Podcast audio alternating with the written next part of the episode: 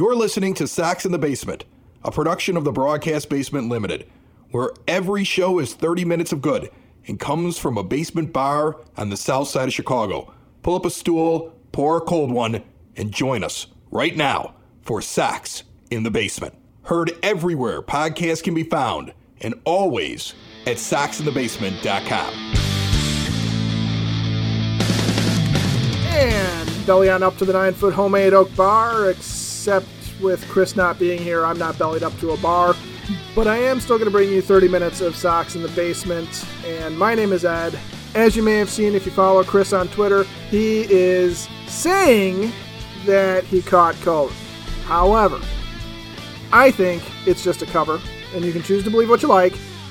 Either he's sick, or, or he's hiding out in Jerry Reinsdorf's closet to find out what the owners plan on finally giving the players when we get back to the negotiation table. So, in the meantime, though, Sox in the Basement, as always, brought to you by the fine folks at Family Waterproofing. Family Waterproofing can keep your house dry. In fact, your house shouldn't even just be doing a dry January if you're doing that. It should be dry year round. Give them a call, 708 330 4466, and they will be more than happy to come out and take a look to make sure that your foundation's in good repair, that there's not going to be any water issues come spring, and they can do things like your window wells and gutters and things like that as well. Give them a call or visit familydry.com and tell them Sox in the Basement sent you. So, one of the beautiful things about our new partnership with Sox on 35th is that if one of us goes down, either for espionage purposes or because we can't talk because of a loathsome disease, uh, we do get to bring in some of the guys from Sox on 35th to kind of help us out and still be able to talk White Sox with you. And of course, go to SoxOn35th.com for all of your White Sox content needs. There's some great articles on there every single day. There's new material. And you can, of course, listen to Sox in the Basement at SoxOn35th.com.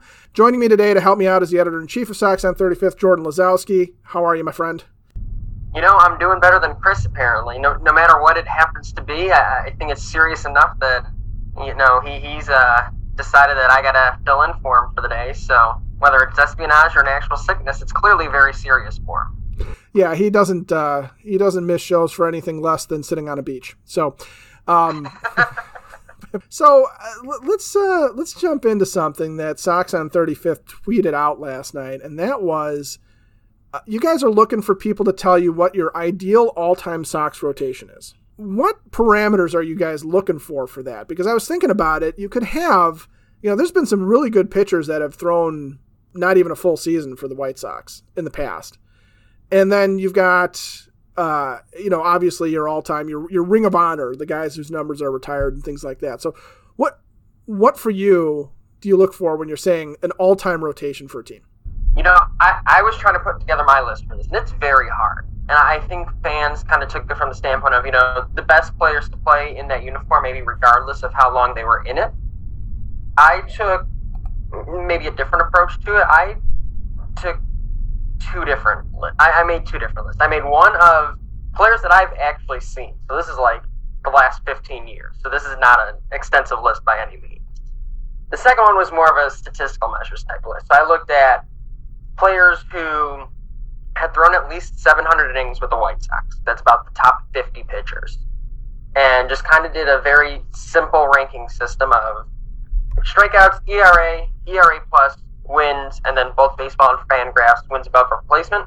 And basically said, hey, if you ranked first, you got five points. For or second, you got four, and so on and so forth.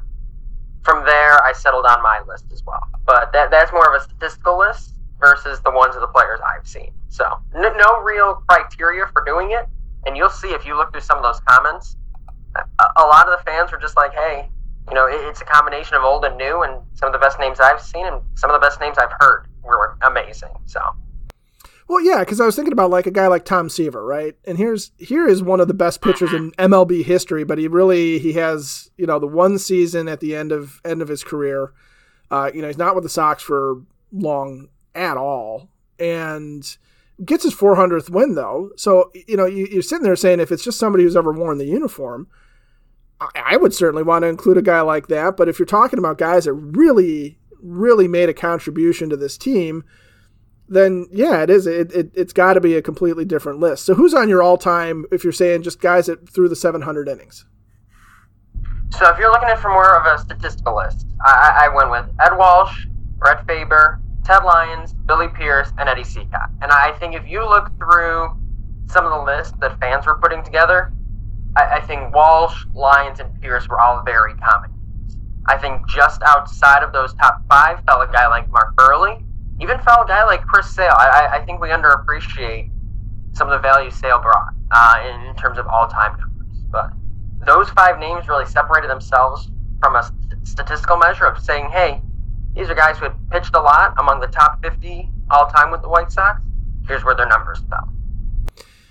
Yeah, well, and, and that's you know I think Buehrle becomes an interesting choice because is is that just sort of a recency bias where we're looking at going you know he was so much of a fan favorite for so long that uh, you know you, you want to throw him in there because he meant so much to the to us as fans. But yeah, you know somebody like Chris Sale who's obviously got more talent than Buehrle does as a, in, in terms of his arm talent. But then you also kind of go back and you do get guys like Jack McDowell and Wilson Alvarez, who were, you know, really very good for the team in the 90s.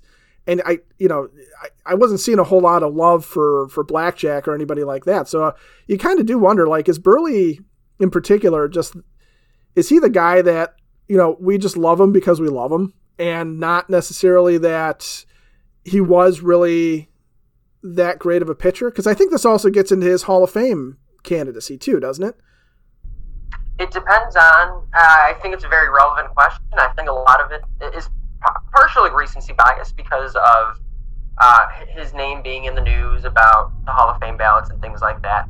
I don't want to discount some of what Buehrle's done in general for the Sox. I mean, he ranks fourth all time in strikeouts for the team, which is something considering it's Buehrle. Uh, baseball reference, or excuse me, Fangraph wins above replacement. He ranks fifth all time with the White Sox wins, he ranks fifth all time with the White Sox. So he has some t- out just outside the top five. You can probably make an argument that if you put him in the top five, it's that recency bias. Um, but at the same time, when it comes to the Hall of Fame case, it depends on your definition of a Hall of Famer. I'm someone who likes a larger Hall of Fame. I think consistency is just as important as you, your peak as a player. And, and that's why I think Buehrle can sit consistently is going to sit around probably 8, 9, 10% on the ballot and not really go anywhere. But at the same time, I, I think that when you're talking about historical White Sox, you got to think peak and consistency. I think that consistency piece, and if you see some of what fans wrote in, in some of their explanations, the consistency is a big part of it for people. I, I think playing in the game we do today, where 200 innings is a rarity from a pitcher, for it to be something that Buehrle prided himself on doing almost every season is important to White Sox fans. Yeah, and you look at like uh, on Baseball Reference, you look at the similar pitchers to to Buehrle, and you get some guys that I think would potentially break into the top five for a lot of franchises. I mean, Orel Hershiser is his fourth highest comp, and I think you could talk to a lot of Dodgers fans and they'd want to put Orel Hershiser up there because of what he did. You got Bob Welch, who was very good for a long time. Catfish Hunter is a guy that you know I, I think a lot of uh, a lot of his fans would sit there and say, if I'm doing an all time rotation, I'm going to put Catfish Hunter up there. I think just the idea for Mark Buehrle that he went out there for you know 16 seasons in the majors, and really when you get to Miami and Toronto, he's still putting up 200 innings. He's still just taking the ball and going out there. He's got good numbers the entire way through. I mean, heck, his last season in 2015, four complete games. Who does that? I mean, really. Right. So I, I, do think I do think that there is some recency bias for it, but I really do think that Buehrle is one of those guys that as time goes on, like if we're having this conversation 50 years from now, first of all, I'm extremely old at that point, but I think you know it is something where where fans could sit there and look back at it the way we look back at, at say Pierce or Lyons or something like that, and just know that there was there was a form of greatness that may not translate to the current game. I, I think there is an element of you know the narrative that you can create around Mark Buehrle and say, you know, like you said, he pitched 16 seasons in the majors. 14 of them he hit 200 innings. One of them he was one out away, or excuse me, four outs away from 200 innings.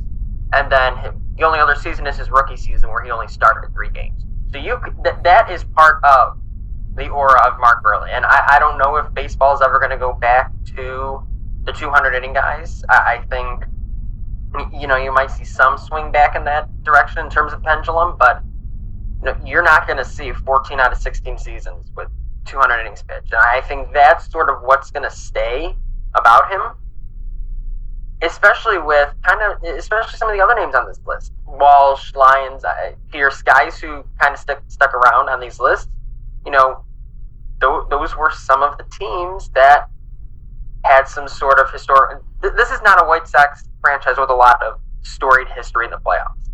These are guys you can tie back to those moments, more or less. It's not always World Series, but those those are the types of players that tend to stick around because there's so few of these playoff matchups, World Series games that you hear about these same names so often. And that's why I think Buehrle has that chance of being, you know, 50 years from now. Oh, I remember watching Mark Buehrle and oh, the game's not the same nowadays, such and such, get off my lawn, and all that fun stuff. but I, I, I think that's part of what made Mark Buehrle great. And I think, you know, if you're going to put him in your top five, maybe it's not the strongest statistical argument for it, but the same could be said as you try and put him in the Hall of Fame, and I call him a Hall of Famer. So it's about the player as a whole, not necessarily just ERA behind it, for example.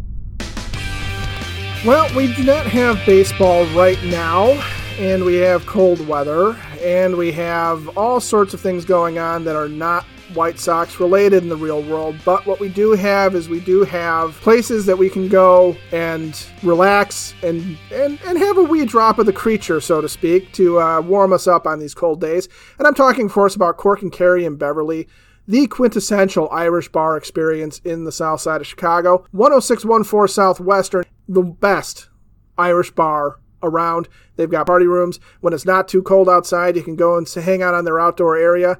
Uh, or you can just, like I said, sidle on up to the bar, have a pint, warm up a little bit, and then get back out to the grind. Or, or in the shadow of the ballpark, you can have some of the best food around.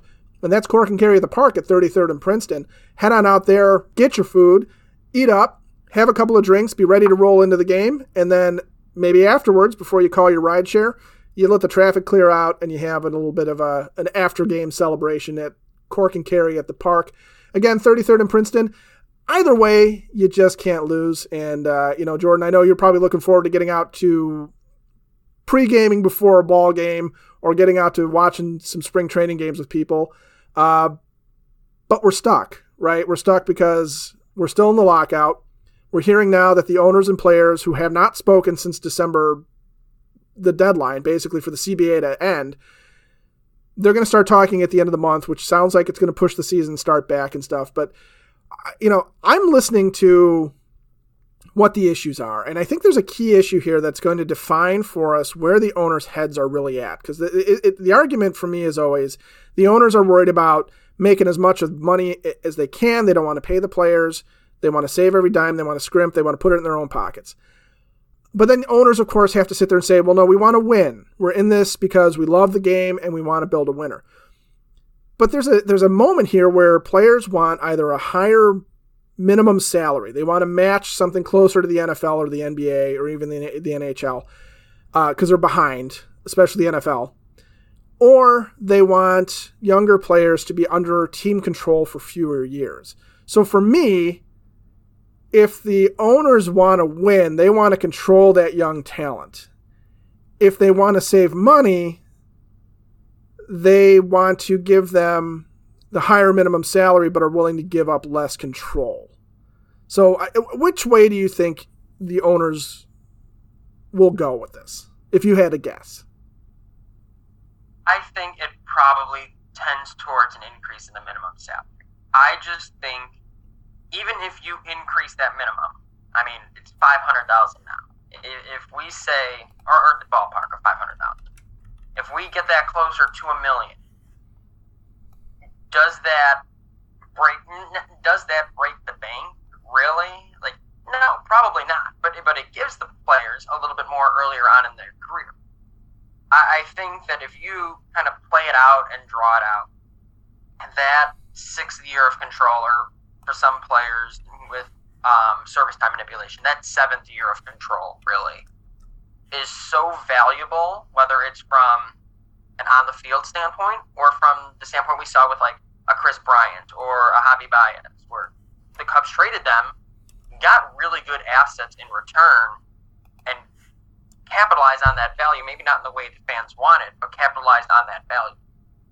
The same is going to go for every team. They're going to see that that value probably outweighs paying the players more earlier up front.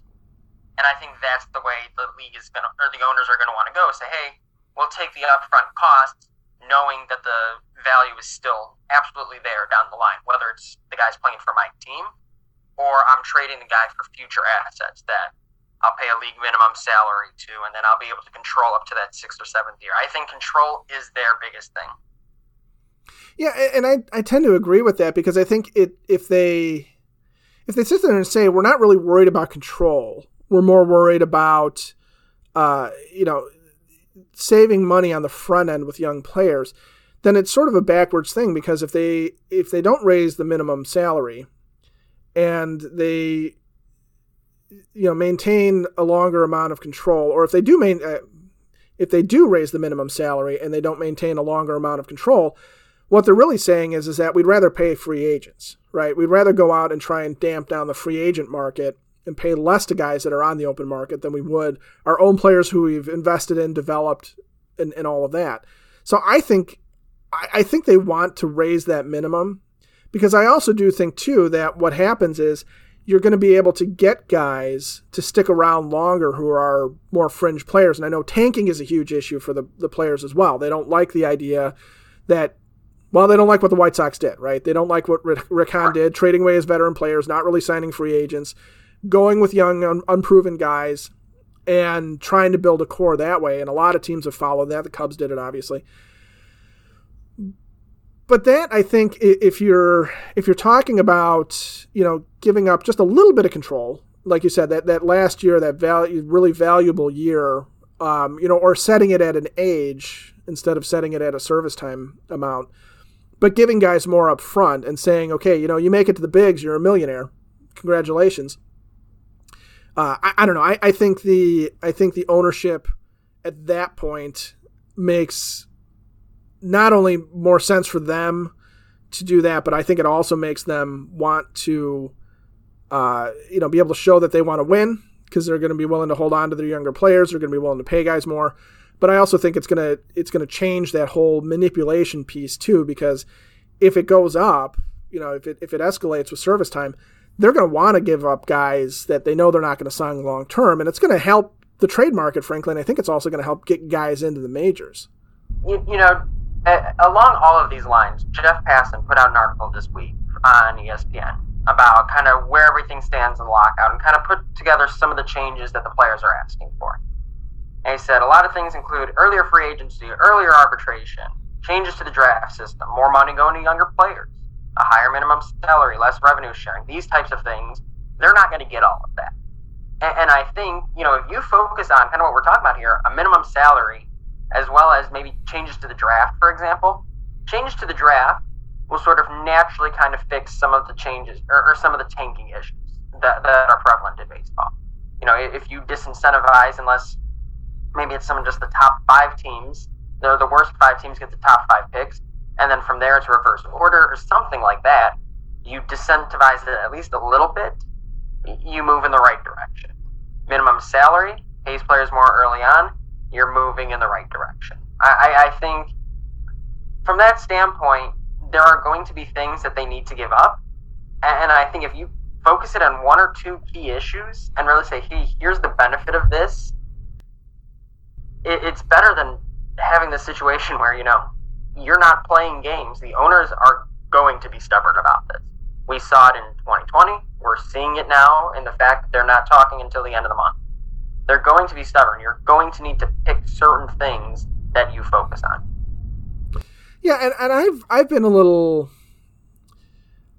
I, I don't want to say confused by the the issue of tanking as much as um I think it's sort of a, a misnomer of what the tanking issue really does because I think what they're what the players are trying to say is and this seems to be agent driven more maybe than player driven but what the players are trying to say is Well, if you guys are out there not signing free agents and not trying to compete with veterans, then you're hurting the game and you're hurting those veteran players who then can't find jobs.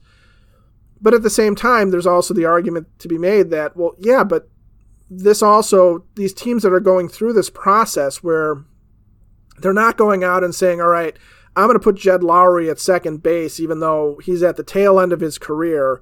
And I know I don't have enough pitching, and I know I'm not going to be able to spend enough to find uh, you know a full field because some of my young guys aren't performing and things like that. You know, teams have to be realistic at some point. But doesn't that, I, I, that I doesn't that help young yeah. guys coming up though? don't don't we get more guys that get more opportunities? I mean, aren't there guys that were playing for the White Sox that would have never seen the field otherwise? There are. I, I absolutely think they are, and you can make the argument that you know should they have ever seen the field is another question, obviously. in some cases, no, time, but it, exactly in some cases, no, and that's going to happen. But but at the same time, it still gives them that opportunity.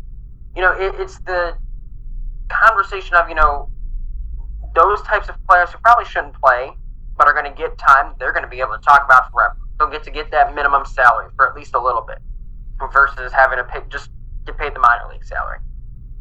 Is that more beneficial than signing a Jed Lowrie type player to just fill a hole at second base until the next top prospect is ready? you know, Jed Lowrie type players, veteran type players have had long careers. They've had that chance to make, you know, pretty sizable amounts of money in some cases. Is that better to give them that extra year than the young player who might never get a chance again? Is, the difference in wins big enough there? It's it, it's the argument between you know are, are the two or three wins you're going to get from replacing a veteran or having a veteran instead of a young guy who probably shouldn't be there. Are, are those worth it compared to giving the young guys their chance to maybe catch lightning in the bottle? And, and from a dollar standpoint, the players or the owners are probably going to say, you know, I'm going to go get the young guy and just see what the heck happens. But that on the free agent market will now create less competition, It's just going to drive the prices back down, which is what players don't want. When, when they're fighting for the Players Association, they're talking about those major league players. They're fighting for those guys, not necessarily the minor league guys. They're trying to help improve the game for the minor league guys, but they're not directly advocating for them in these conversations, if that makes sense. Yeah, it makes perfect sense. And if you think about it, you have veteran players that are sitting on the committee. You don't have guys who are necessarily recently called up or, or you know, have within the past few years that that opportunity where they sat there and said, okay, if this team hadn't been not, you know, hadn't been tanking, hadn't been trying to win with veteran players, I wouldn't have had the opportunity to come up and prove myself. When you've had a 10-year career, you're you're probably looking back on it and going, "Well, of course I was going to make the majors. It's me, dude." Right. But when you have a guy like Max Scherzer who's also now the highest annual value for a pitcher ever, and is, you know, at the end of his career and has accomplished so much, he really may not be thinking about it in terms of, uh, you know, what happens to the next Charlie Tilson, for example, or, you know, somebody uh, uh, that, you know, got a shot, didn't do anything with it, and is, is back out of, of, you know, the picture versus somebody like himself who's sitting there saying, yeah, you know what, I really, I'm more concerned about what happens to Clayton Kershaw is not this contract when he's 32, but the next one when he's 35 or 36, you know, or, or you know, maybe maybe this contract if somebody gives him eight years. He's thinking more along those lines. I I, I completely agree with you on that one. I, I mean, don't get me wrong. It's it's an important thing because the veterans help keep the owners honest. To be to be honest with you, it makes sure that the proper amount of revenue is going to go to players. But at the same time, you know, again, when you have a more veteran voice as your leadership and guys leading the MLBPA, both on the player side and um, some guys like Tony Clark who have had baseball careers, you're getting to the standpoint of you're protecting the veterans, and hopefully that kind of helps the minor league players once they get to that point. But it really doesn't do anything for them early on. So it's it's trying to find that balance. It's important that I, I don't think necessarily gets there, but at the same time, the veterans got to keep the owners honest, and that's what keep, should keep things moving. Well, hopefully they will get there, and hopefully we will not have too much of a delay to the season. But uh, if you are hungry for White Sox content, of course, again, Sox on 35th, Sox in the basement, you can come here. And if you want to make an easy $1,000 in the meantime, uh, thanks to our friends Butch Zimar at Elite Benefits of America, where you yourself can go as a small business and get your employees taken care of with all sorts of great benefits, health insurance, things like that. Butch will take care of you and your business, but he will also take care of giving $1,000 to the person who brings us the best guest in the Sox in the Basement guest bounty. And thus far, we've had David Samson. Thus far, we've had Liam Hendriks. So the bar has been set pretty high between a former major league executive and the current closer of the White Sox.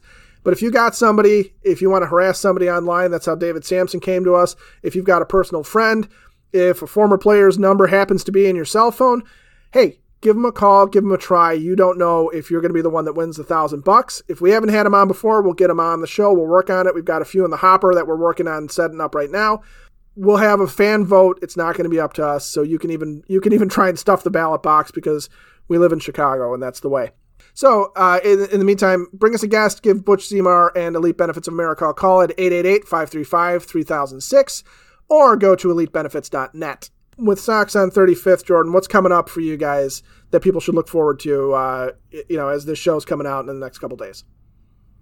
Well, first of all, I want to know what the bounty is for when I eventually bring Chris back from whatever uh, mission he's on. Hopefully, we can find him. Well, I don't know. We'll we'll scrap something together. I don't I don't know if Butch wants Chris back. I, I assume he does, but I don't think he's going to pay that much for him. You know, it's, it's probably better than zero. But so over in Sox on 35th, what we're hoping to have out uh, probably by the time this episode airs, you know, it's technically been five seasons since U.S. Cellular Field became guaranteed rate fee. So what one of our writers, Tim Moran, went back and did and said, hey, what are some of the top five games, top five moments from the quote unquote guaranteed rate field era? Just something fun to look back on at a time in baseball when maybe it isn't so much uh, with the lockout and not much information there. Just taking a little trip down memory lane, kind of what we did with the Sox starting pitchers. Uh, take a little trip down memory lane, have a little fun, and I do want to shout out Javier Vazquez, though. When I put together my list for those starting pitchers,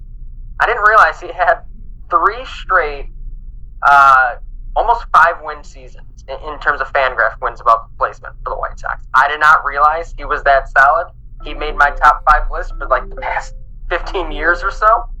But as we're taking those trips down memory lane, it's always fun to find those types of guys who uh, feels like kind of got underrated or under the radar a little bit uh, for for that era.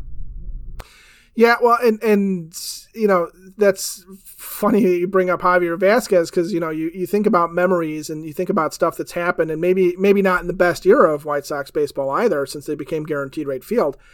But even before that, going back to Javier Vazquez, what does everybody remember? They remember his failure against the Rays in the 2008 playoffs, right? That's that's the lasting memory of him and so yeah, you know that's that's a curious thing though because if you think about it, so the past five years you have a year that's lost to the pandemic. We did we weren't allowed in the ballpark in 2020. Um, you have you know some of the leanest years of White Sox baseball in terms of having guys up that you know weren't necessarily a long term part of the team like we were talking about, or having some really rough seasons as far as how people performed. Uh, so on our way out, though, so what what is your favorite guaranteed rate field moment? You know, it's going to be an unfair recency bias, and, and it's the Rodon no hitter, and it's because I was there. Um, I, I, I don't think it's something I would have ever gotten or thought I would have gotten to experience in person. Um, the, the Buehrle no hitter and perfect game, I had friends and family members in attendance who like just decided to randomly go and got to experience like history. I, I never thought I'd get there. So to kind of just go on an unsuspecting weekday night and watch no hitter, that that's something that's going to be probably my top memory for quite some time.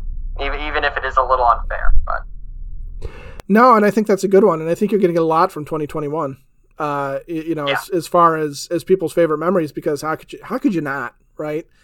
Um, yeah, and that I think that's a uh, that's a good one. You know, to to to sit there and sort of say, of the past five years, what are some of the top moments? And you know, Rodon's no hitter. I mean, honestly, it has to be towards the top of the list, right? Because it's such a, it's such an exciting thing to have happen. And I don't think you're going to see too many people sitting there going, "Yeah, well, I remember being in the stands and uh, you know." Uh, Seby Zavala hit a nice line drive to left field. You know, that was just one of my favorite moments. It just showed that he's got some moxie, that kid. But on the other hand, I guess some people might sit there and say Seby's, you know, multi home run game out of nowhere. That was a pretty fun moment, too. So, yeah. You know, there, there's always some interesting things that pop up out of nowhere. The Seby Zavala moment is one of those where you're like, did he actually just do that type thing? And, and those are the fun ones, too, when you look back and especially during the rebuild. Just some random fun moments that you know, most of the fun things are going to come from 2021. But at the same time, there were some fun things along the way that, hey, you know, looking back at it, may not have been the best White Sox baseball, but maybe for one day, that was a pretty fun game. So. Well, yep, and I think uh, you know I'm looking forward to seeing how that turns out. So check out SoxOn35th.com for that article and more. And then, of course, you can always listen to Sox in the Basement at SoxOn35th.com or anywhere podcasts can be heard. Thank you for joining me today, Jordan. And uh, I know we will look forward to having you back on again real soon. Absolutely. Thanks for letting me fill in and uh, you know use some of those lawyer skills to get these uh, CBA negotiations moving. Like needle yourself in the door there and uh, get things moving along for us, huh? Yeah, that's just what they need. Let me let me break into the room and uh, and just tell you that uh, not only am I a lawyer, but I'm a White Sox podcaster, so I have all the answers. Sox in the basement. Sox in the basement. Sox in the basement. Sox in the Basement. Heard everywhere podcasts can be found and always on soxinthebasement.com.